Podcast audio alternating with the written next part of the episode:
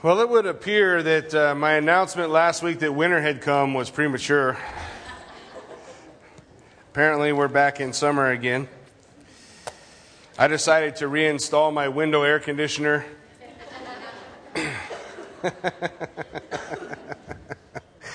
oh, God is good, isn't He? It's beautiful outside. We have a beautiful, uh, beautiful time of worship this morning. Let's continue that attitude of worship as we just seek God's God's Word, God's Spirit to guide us and lead us, speak to us through His Word. The Lord would give us eyes to see and ears to hear. Amen? Amen. Well, as we continue, if you have your Bibles with you, open up to the book of Galatians, chapter 3. We're going to be finishing up chapter 3 as Paul has been dealing with and we've been talking about the relationship between the law and grace. And you remember we've, been, we've talked about the fact that it, it sneaks up on you, this attitude of, of being legalistic. You know, we all come to the Lord the same way, man. We come to the Lord broken. Lord, save me. And God reaches down and bestows upon us that, that grace. And then as we grow, as we want to, to, to grow closer to the Lord, legalism tends to creep in.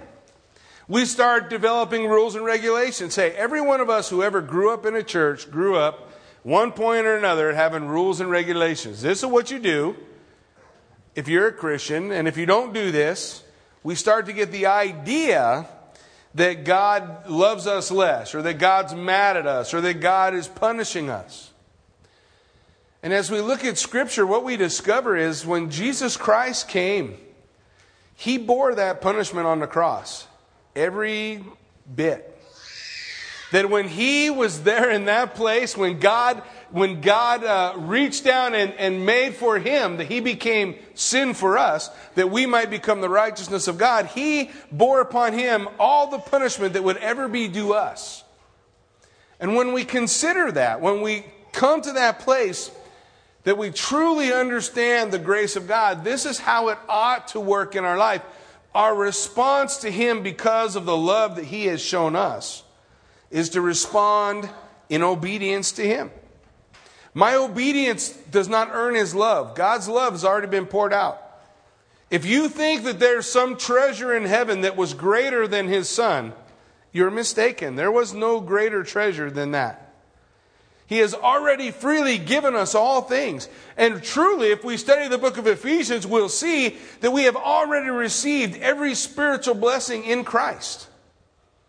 If you and I are, are the body of Christ, as the scripture teaches us, where's the body of Christ today? In heaven with the Lord. If you and I are the body of Christ, how does the Lord look upon his son? He looks upon him as being completely perfect, righteous. We have to realize that that's the way God sees us, even though we are not perfect or righteous.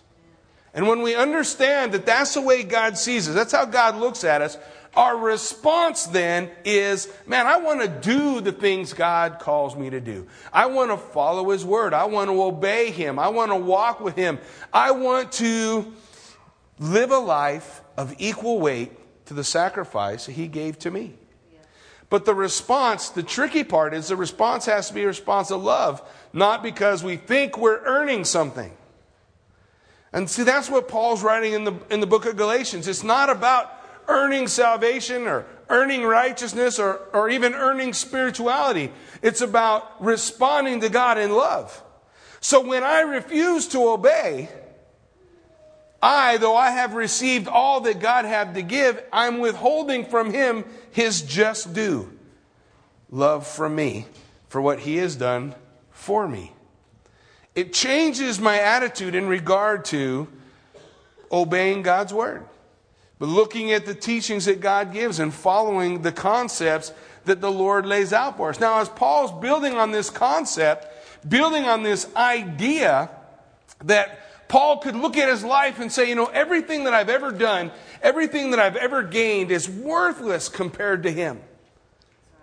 And as he saw that, as he saw the, the, the, the worthlessness of, of all the, the chasing our tails that we do in this world, He said, There's one thing that matters, one thing that lasts, and that's whatever I do for Him. What I give to Him. That's, that's my obedience to His Word. That's my obedience to, to the law, to what the Lord lays out for me. That's my response in love. Not to earn, but to just say, Yes, Lord. I want to be like you. I want to follow your example. Well, Paul, as he builds on this idea, he begins in verse 15 of chapter 3. He says, Brethren, I speak in the manner of men. He says, Here's an argument I'm going to give you. Let's look at the world of mankind and the promises that men make to one another. He says, Though it is only a man's covenant, but yet if it is confirmed, no one annuls or adds to it. He says, Listen, if we have a, a, a, a covenant in the world, for example, a good example that would be to look at a will. If someone writes out a will, this is their last will and testament, that's not, that, that's not going to be changed. Once it's confirmed, that's how it is. Someone doesn't come along later on and say, you know, I think we should change this and we should change that and we should alter this and we should alter that. And, and Paul's argument is if we don't do this in the world of man, why do we think we ought to do it in the world of God? Why do we think we ought to take God's covenant and change it, twist it, add something to it, or, or take something away? In the world of men, we don't do that. He says, I speak in the manner of men. Now listen, to Abraham and his seed were the promises made. He does not say, and to seeds as of many, but as of one, and to your seed, the seed of Abraham, we wonder who is the seed of Abraham? Does the Bible tell us who's the seed of Abraham? The seed is Christ. The seed.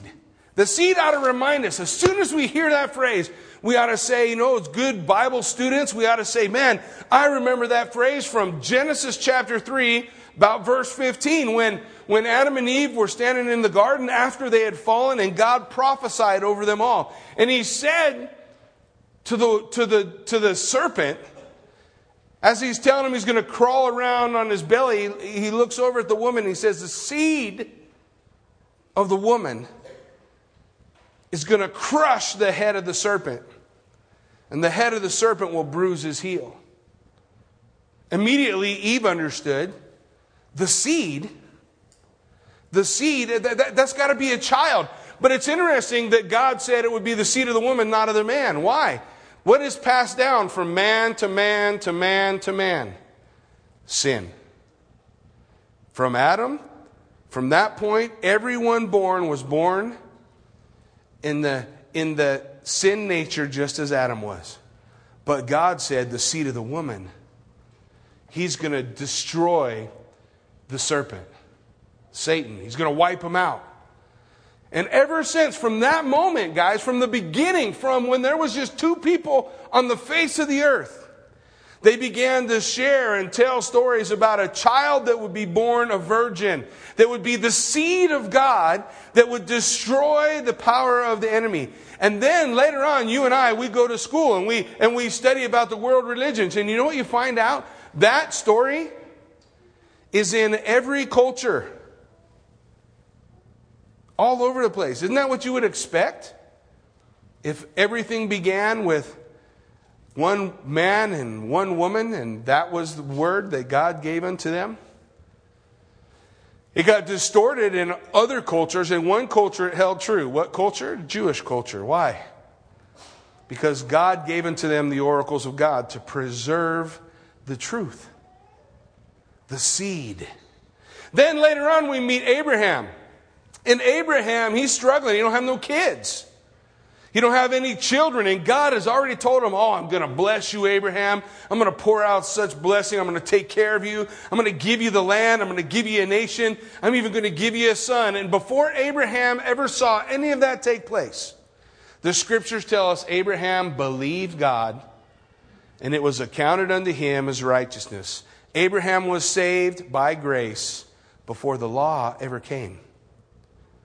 How were people saved in the Old Testament? Same way they're saved today. By faith, because of the grace of God. Free gift bestowed upon the undeserving, looking forward to a sacrifice. In fact, Later on, as the law comes, as the law is, is introduced, what did God introduce with the law? A sacrificial system, didn't he? Why? Because on the remember on the day that it came, hadn't they already broke it? So God gave him a sacrificial system, pointing to an innocent death that would take away the sin of the world, pointing to the seed, the seed of Abraham, the seed of the woman, the promise of Messiah, the one that would come. And now Paul says, listen, the promise was given to Abraham and his seed, the two people involved. Who can change that promise? I suppose Abraham or Jesus Christ. What about you and I? Can we change it? Can we say, no, that's not what it is? No, no, no, you got to do this and you got to do that and you got to do the other thing. No, the Bible says, listen, even in the covenant of men, we don't change somebody else's promise.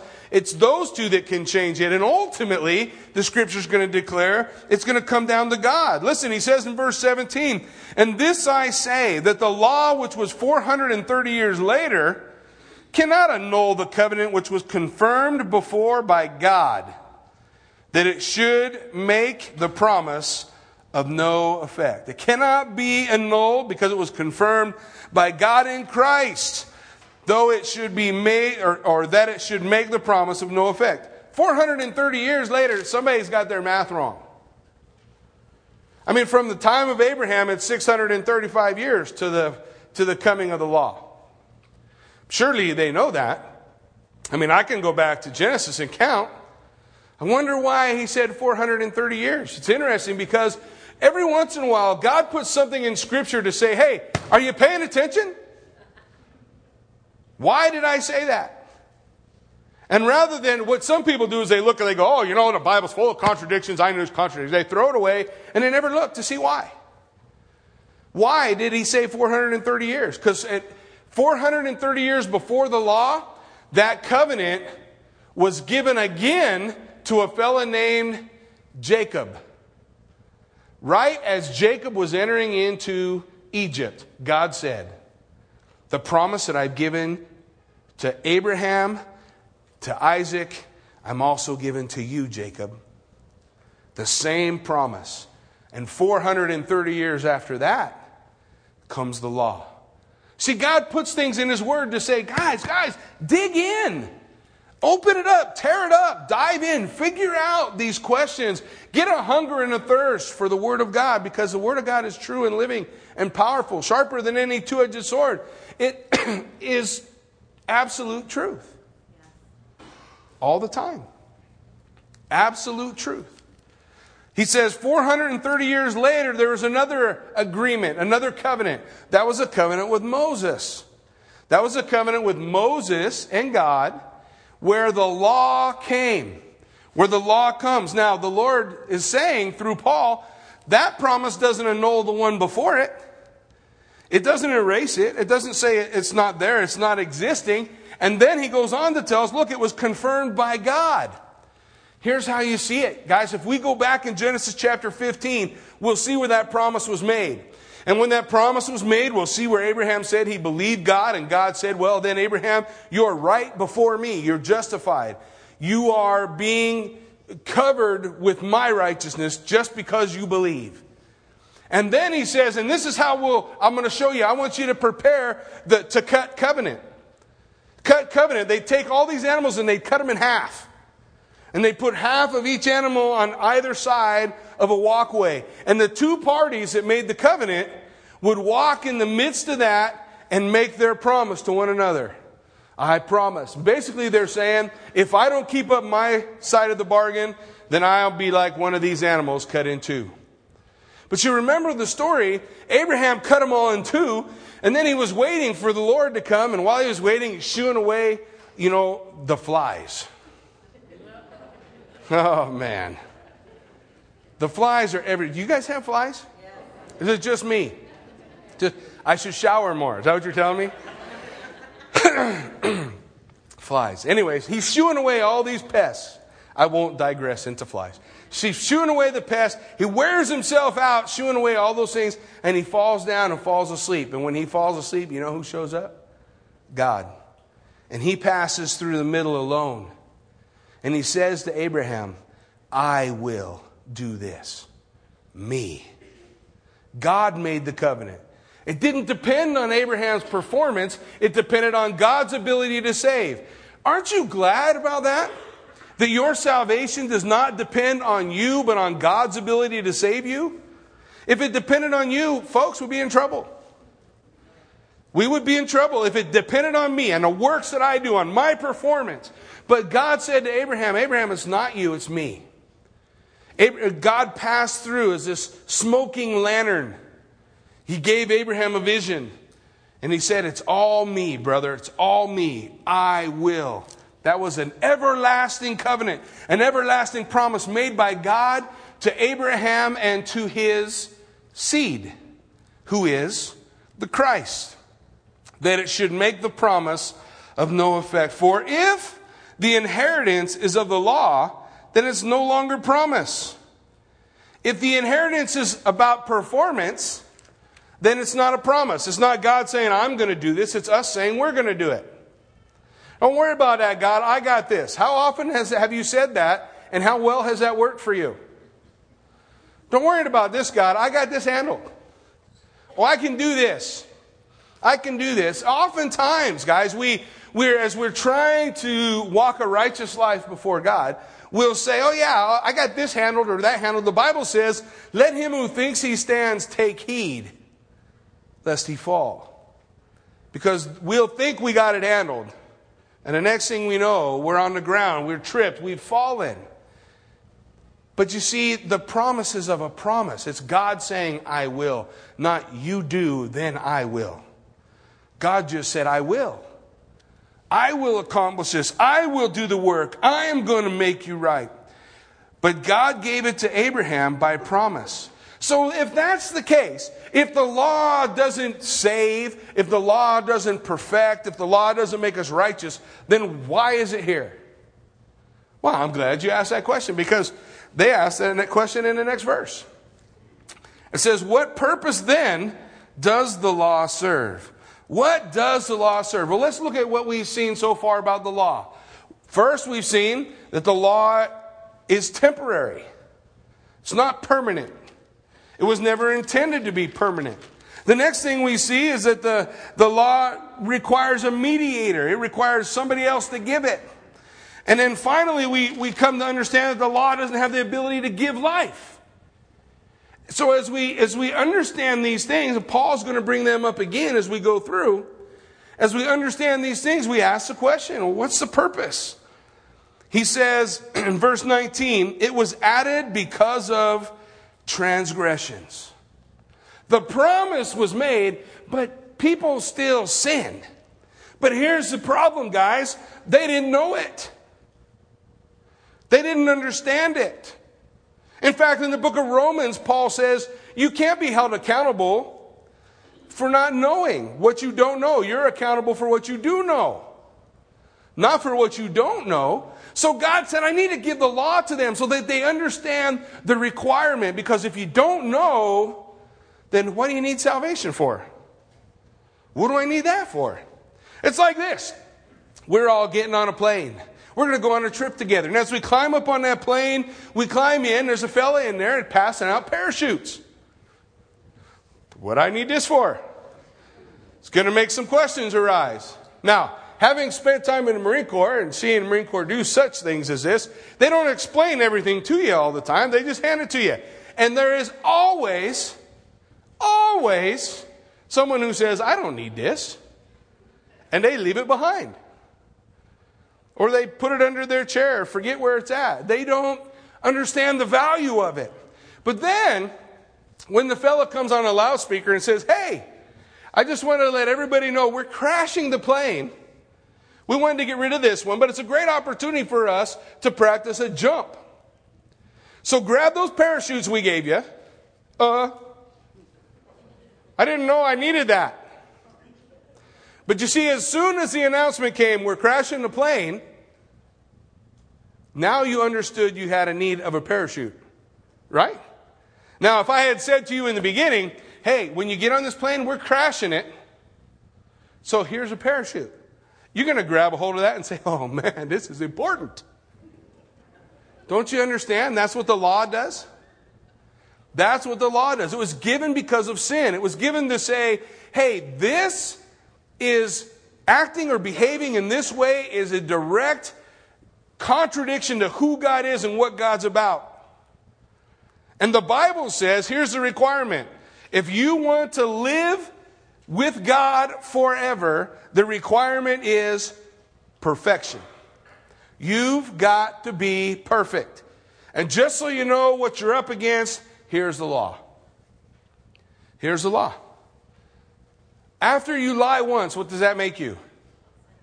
A liar. Forever? Yeah. How many times you got to do it before it counts? well, what if I steal? What does that make me? A thief. Huh. But you know, Jesus Christ himself, when he came, he expounded on the law, didn't he? Because a lot of people, they all go like this. They go, I'm a, I'm a good person. I never killed anybody. Really? You, did you, you hear the words of Jesus? He said, if you have been angry at your brother, you committed murder. Anybody ever been angry at your brother? The only way you can say no is if you don't have one. So before you start thinking, oh, no, not me. Oh, yeah, brother. If you had a brother, you were mad at your brother. The Bible also goes on because people will always go to the two biggies that Jesus knew they would go to the two biggies. They would say, I have never committed murder and I have never cheated on anyone. The Bible says, if you've looked at a woman with lust in your heart, you've committed adultery already. If you've ever lied, you're a liar. If you ever stole, you're a thief. If you've ever looked at someone or something and wanted it, you're covetous.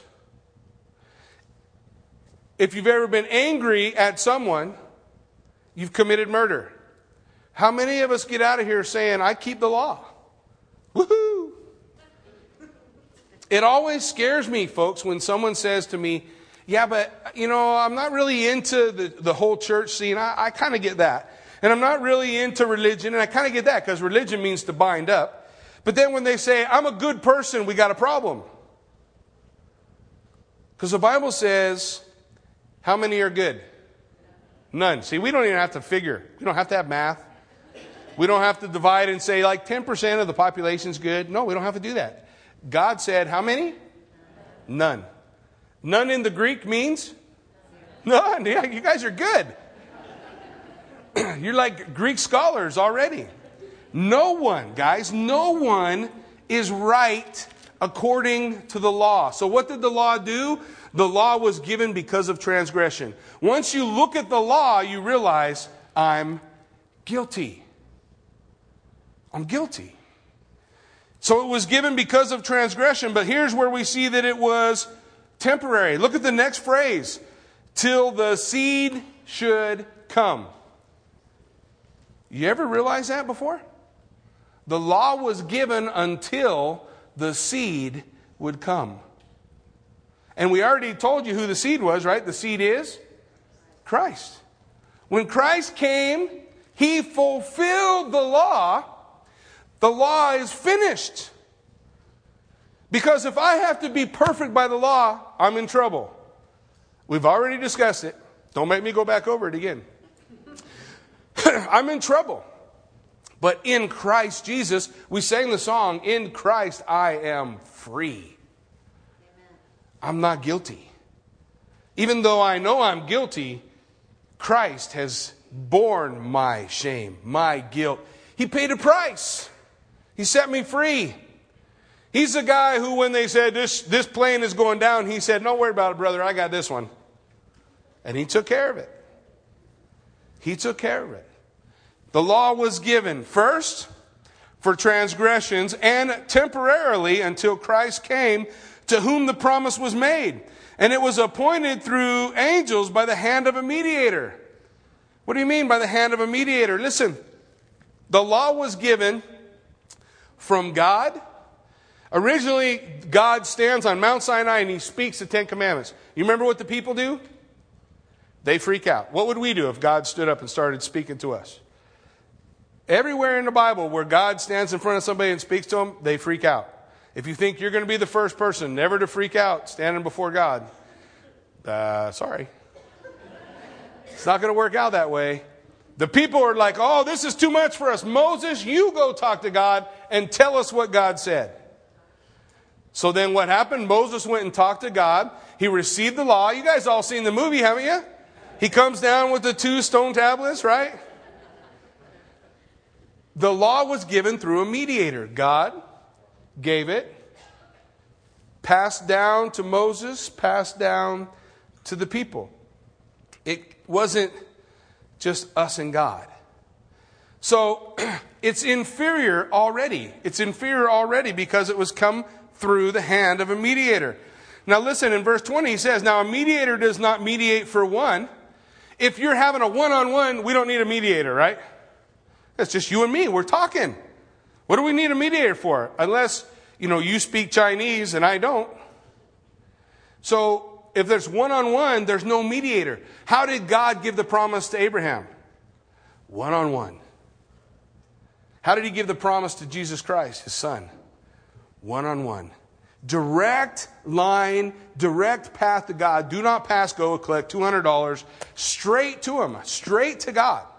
So he's saying, listen, the law is inferior because it goes through from God, through angels, to Moses, to the children of Israel, to us. But this promise, it was a direct line. God made the promise. Who else did it depend on? Nobody else. Didn't need a mediator. It was just God. And God is able. Do you believe that God is able? God is able. If God is able, He's able to accomplish this work, this requirement. And so he wants us to realize hey, it's not mediated, it's not dependent on you. God's one, God's going to take care of it. Is the law then against the promises of God? Well, then, do they contradict each other? That's the next question. Why was the law given? And if the law doesn't save, then, then don't they contradict each other? No. Where in the Word of God did they ever say that the law had come to save? Doesn't say it. The law complements, not contradicts. They work together. Understanding sin. I need the law to understand sin, don't I? I got to under, if you come to somebody and you say, hey man, you have a relationship with God. No, I'm a pretty good person. How are you to get them to believe they're not a good person? They've got to come face to face with the law, don't they? The righteous requirement of God. If they don't understand the righteous requirement of God, do they think they need a Savior? No, they say, I'm good. That's all for you guys. I'm good. But when they understand the righteous requirement, does that change? Well, at least they've been given an informed understanding of this is God's requirement. God requires perfection. Have you ever lied? Have you ever stolen? Have you ever cheated? Have you ever done any of these things? If you have, you're guilty. The Bible says everyone's guilty. But good news, Jesus Christ, by faith in Him, makes you righteous. You put your faith and trust in Jesus Christ, and you are a child of God. So the law complements. It helps people understand. Well, what else? Is it, is it, is it something that, that contradicts? No, certainly not. For if there had, had been a law given which would have given life, righteousness would have been by the law. If you could be made right by the law, then God did not answer the prayer of his son in the Garden of Gethsemane. You remember what Jesus prayed? Father to the Son, if there be any other way, let this cup pass from me. Now you want to say you can be made righteous by the law? God didn't tell his son, yeah, there's one other way. Forget about this plan. If righteousness could come by the law, then God would have answered that prayer of his son. He didn't answer that prayer of his son. He said, the, the, the son goes on to pray, nevertheless, what? Not my will, but yours be done. Yours be done, God. I'm, I'm going to go all the way. All the way to the cross, all the way to bring salvation, all the way. So, can the law give life? It can't. All the law gives you is frustration.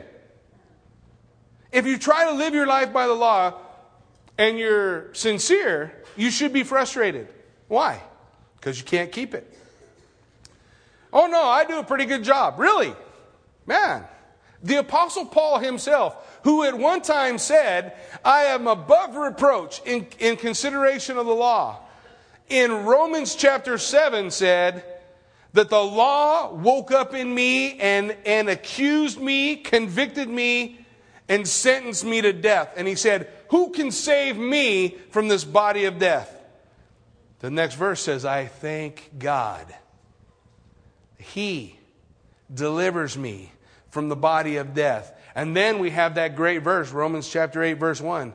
For there is now no condemnation to those who are in Christ Jesus. The righteousness of Jesus Christ upon you. Upon you. That's what he's laying out for us here, guys. Hey, what's the deal? What is it that it did? Can the law give life? If the law does not give life, if the law does not give life, but it complements, what's it do? It condemns. The law condemns. The law shows my guilt. It's like a mirror, right? We've all heard that. If I go and look in a mirror and I see in the mirror that my face is dirty, should I climb up on the counter and rub my face on the mirror? Is that how we make it clean? That's like taking the law who shows me I'm guilty and saying, oh, I'll just keep the law and be made right. No, it doesn't do that. It shows the dirt. it's the grace of Jesus Christ that makes us clean, that washes us white as snow, that cleans us. But the scripture has confined all under sin, that the promise by faith in Jesus Christ might be given to those who believe. So the Bible, the Word, the law lays out for us what? All under sin. That's why. All under sin. So that was the purpose just so that the Bible could say everybody's dirty, rotten, lousy sinner? The purpose was not only to say all are confined under sin, but that the promise by faith in Jesus Christ might be given to those who what? Believe. You'll notice it doesn't say only to a few, only to the elect, only to the ones who wear suits, only to the guys with the right kind of haircuts only if you have no facial hair, only if you wear all the right things. What's the, what's the requirement? On those who believe. We talked about that last week, right? What belief is. What does it mean to believe? It means to entrust your weight into, to put your weight into Him. Not just to consent and say, I believe that God exists. Great. James said the, the, the demons believe that, and they're not saved. To believe means to put your weight in to Jesus Christ. To be in Christ Jesus. To be in Him means I've placed myself in His hands. I believe. That's it. That's it. In Romans, the Lord says, if you confess with your mouth and what? Believe in your heart, you will be saved. Nothing about keeping the law, being circumcised, being baptized, being any of those things are a requirement for salvation. It says simply, confess with your mouth, believe in your heart. And you're saved. You're His. The Bible, the Word, the law shows us that we are all under sin so that we can come to faith in Jesus Christ on all or for all who believe. And how do they receive it? Does it say they receive it by good works? It says it's a gift, doesn't it? It says it's given to them. Given. Freely we have received. What does the scripture tell us to do? Freely give. Unfortunately, some people have freely received and then they build up a whole list of rules. This is what you got to do, and this is how you got to follow it. And if you do all these things, then you're a Christian. But the Bible doesn't teach that anywhere. The Bible says, confess with your mouth, believe in your heart, and you're saved. But it does say, don't be deceived. Don't be deceived. You can offer lip service, right? It's got to be real. It's got to be real. And when is it real? When I understand I'm a sinner. I'm a sinner. I can't do this on my own. I shared my testimony here before. Maybe for those who don't know, I was an adulterer over and over and over until the Lord slapped me in the face with HIV. That has a way of waking you up. When the Lord did that, there was nothing I could do. There's no pill to take. What do I, what do I say to my wife to make that go away? There is nothing. How do you put back the pieces of your marriage? How do you put back your family? What, what, if, what if my unborn child that my wife was carrying at the time, well, what if he has to pay for my sin? What's his future look like? How do you solve all that? The Word of God shows that I am under sin.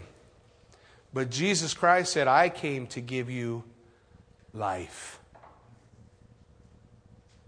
I surrendered.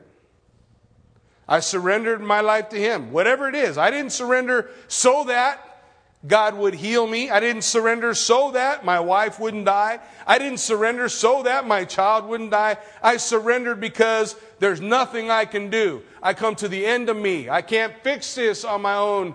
I give up. Now God can meet me there. And He says just one phrase, just whispers one phrase in my ear I am able. Do you believe? I believe. A year later, we get a letter from the Marine Corps. We don't really know what happened, sir, but uh, you were positive for HIV on this date. As of today, you are negative. The doctors, when they delivered my oldest boy, JC, they were wearing uh, astronaut suit because you get that blood on you and you know you're going to die nobody wants to die so kathy couldn't breastfeed had a bottle feed him because they thought that the virus would pass through her and so they tested kathy and the baby they were negative listen I got a free pass. You know, there's a lot of people that don't get a free pass. You know that? There's a lot of people that, that we, I remember sitting at the side of a bed and crying out to God, God, heal, man, you healed me. Heal, touch,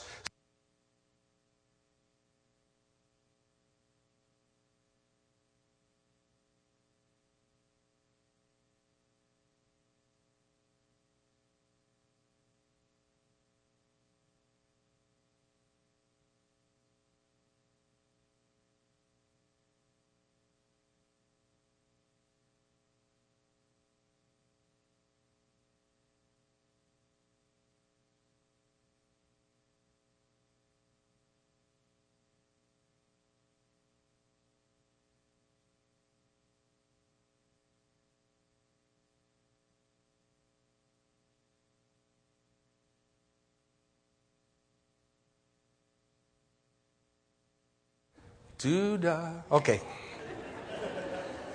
So listen, I was saying, I was I was at this bed, dear, dear friends of ours, and praying. And God said the same thing to me. Do you believe I am able? Yes, Lord, I believe. And then he took her. Are you okay with that? I had to think about that. I don't know if I'm okay with that, God.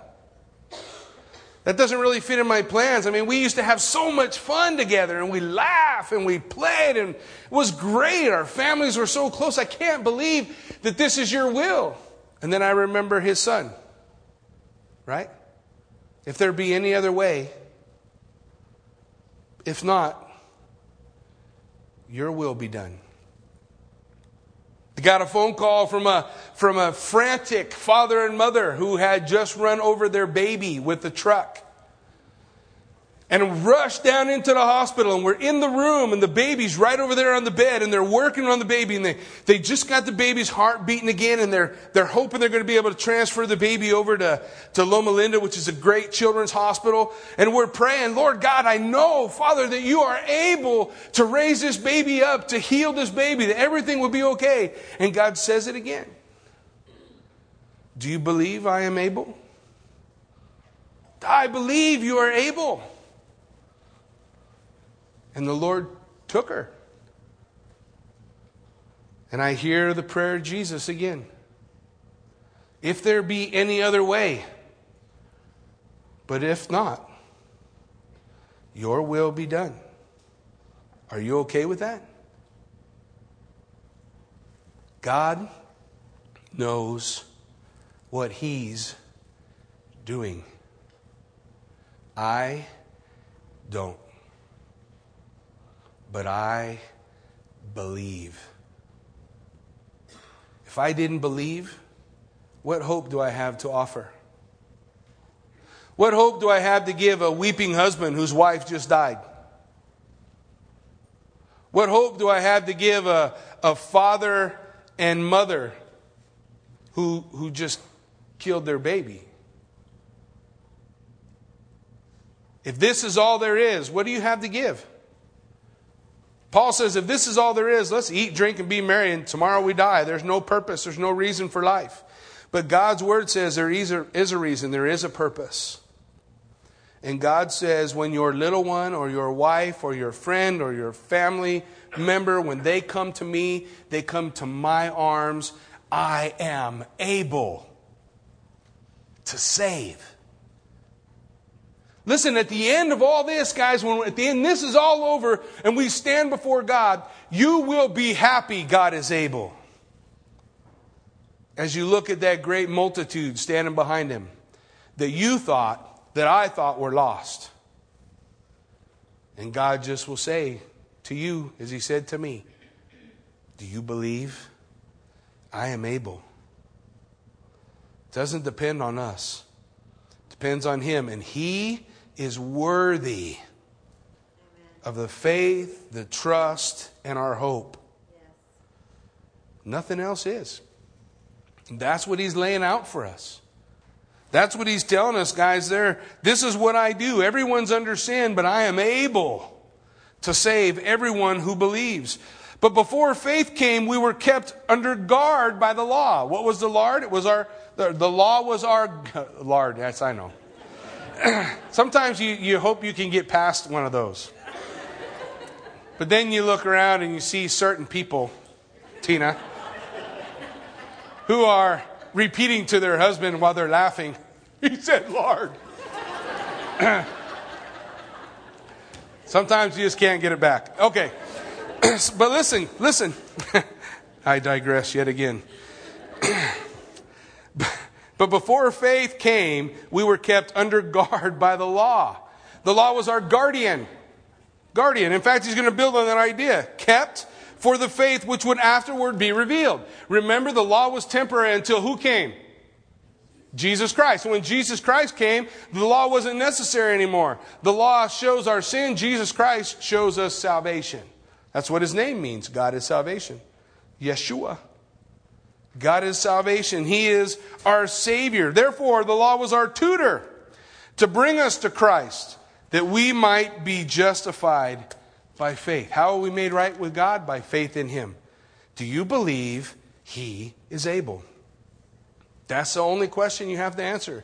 Do you believe he is able? Listen, the law is our pedagogos. That's what it means, a tutor. The pedagogos was a slave that was hired by the family to watch over the children. I think this is not such a bad idea.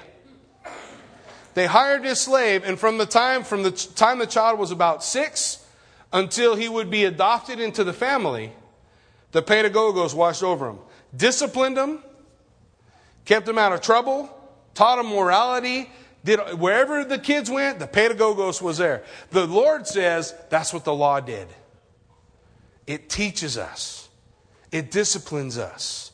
It helps us to realize the requirements of God so that we can realize, we can experience faith in Jesus Christ saves us all. It brings us to Christ and we become justified. Remember what justified means? Just as if I never done it. it makes me right with God. But after faith has come, we don't need the, the tutor. After faith, we don't need the law. For you are all sons of God through faith in Jesus Christ. What is it that the law could not do? The law couldn't make us heirs. It couldn't make us adopted sons and daughters of God. But if you are in Christ Jesus, if you believe He is able, you're His, man. You're His. You're one of His kids. You're one of His sons. For you are all sons of God through faith. Through faith. Not through the law, not through works, because you believe He is able. For as many of you as were baptized into Christ, you have put on Christ. You notice he didn't say, as many of you has been baptized into water. That's what we're going to do later on today. What is water baptism? It's an outward symbol of something that's already taken place on the inside. We are baptized into the body of Christ. We put our faith when we say, I believe you are able. And if it doesn't work out my way, then nevertheless, your will be done. I believe you are able. At that moment, I have been baptized into the body of Christ by the Spirit of the living God who comes to live inside of me. And how do we give that example? In the baptismal. Because once this is who I was. But Galatians chapter 2 told us, I've been crucified with Christ. It's no longer I who live, but Christ who lives in me. So we go under the water and we die. Not really. I know some people worried about their baptism today. You don't really die in baptism, but the symbol is I'm buried and what? Rise again. What's buried? The old life, the old me. What comes up? A new creation created in Christ Jesus. Did that baptism save me? No. What's a baptism do? It shows me what's already happened by the Spirit in my life. Why do we do it? Because Jesus said, Be baptized. Let other people see. Let other people know that you believe I am able. That they see, that they know this outward sign of an inward change it has occurred. So as many as been baptized into christ have put on christ. If i put on christ am i still me? Look at it like this. Later on today we're going to go eat turkey. When you eat that turkey where's it going to be? In you. Is it still going to look like turkey It's going to look like you. Because the turkey is where? In you. Doesn't look like a turkey anymore. Now, I know ladies are thinking, yeah, but it goes places. That's not the same thing. The example here is when we put our faith and trust in Jesus Christ, we're baptized into his body. If I can live my life like there's nothing different then I have to question whether or not I believe he is able. Because if I believe he is able, I'm dead to me and alive to him. I'm dead to me and alive to him. I thank God I'm not who I was. And I thank God I'm not yet what I will be. God's still doing a work. But the work is whose? His. What's my job?